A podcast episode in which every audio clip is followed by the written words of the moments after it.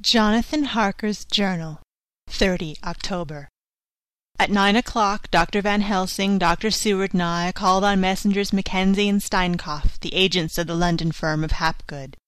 They had received a wire from London in answer to Lord Godalming's telegraphed request, asking them to show us any civility in their power.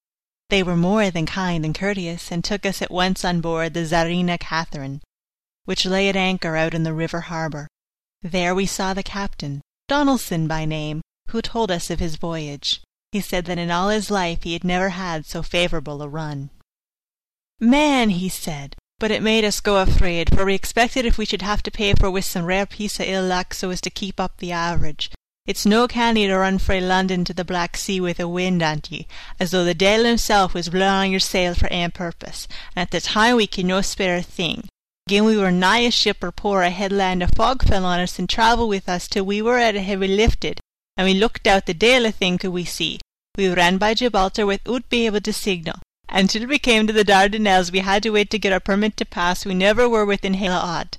At first I inclined to slack off the sail and beat about till the fog was lifted, but whiles I thought that the deil was mine to get us to the Black Sea quick, he was like to do it whether we would or no, and if we had a quick voyage it would be no to our miscredit with the owners and no hurt to our traffic and the old man who served us on purpose would be graceful to us for no hindering him. This mixture of simplicity and cunning, of superstition and commercial reasoning aroused Van Helsing, who said, Mine friend, that devil is more clever than he is thought by some, and he know when we meet his match. The skipper was not displeased with the compliment, and went on, when we got past the Bosphorus the man began to grumble. Some of them, the Roumanians, came and asked me to heave overboard a big box to be put on board by a queer-looking old man just before we started free of London. I hadn't seen them spare at the fellow and put out the twa fingers when they saw him to guard them against the evil eye. Man, but the superstition of foreigners is perfectly ridiculous.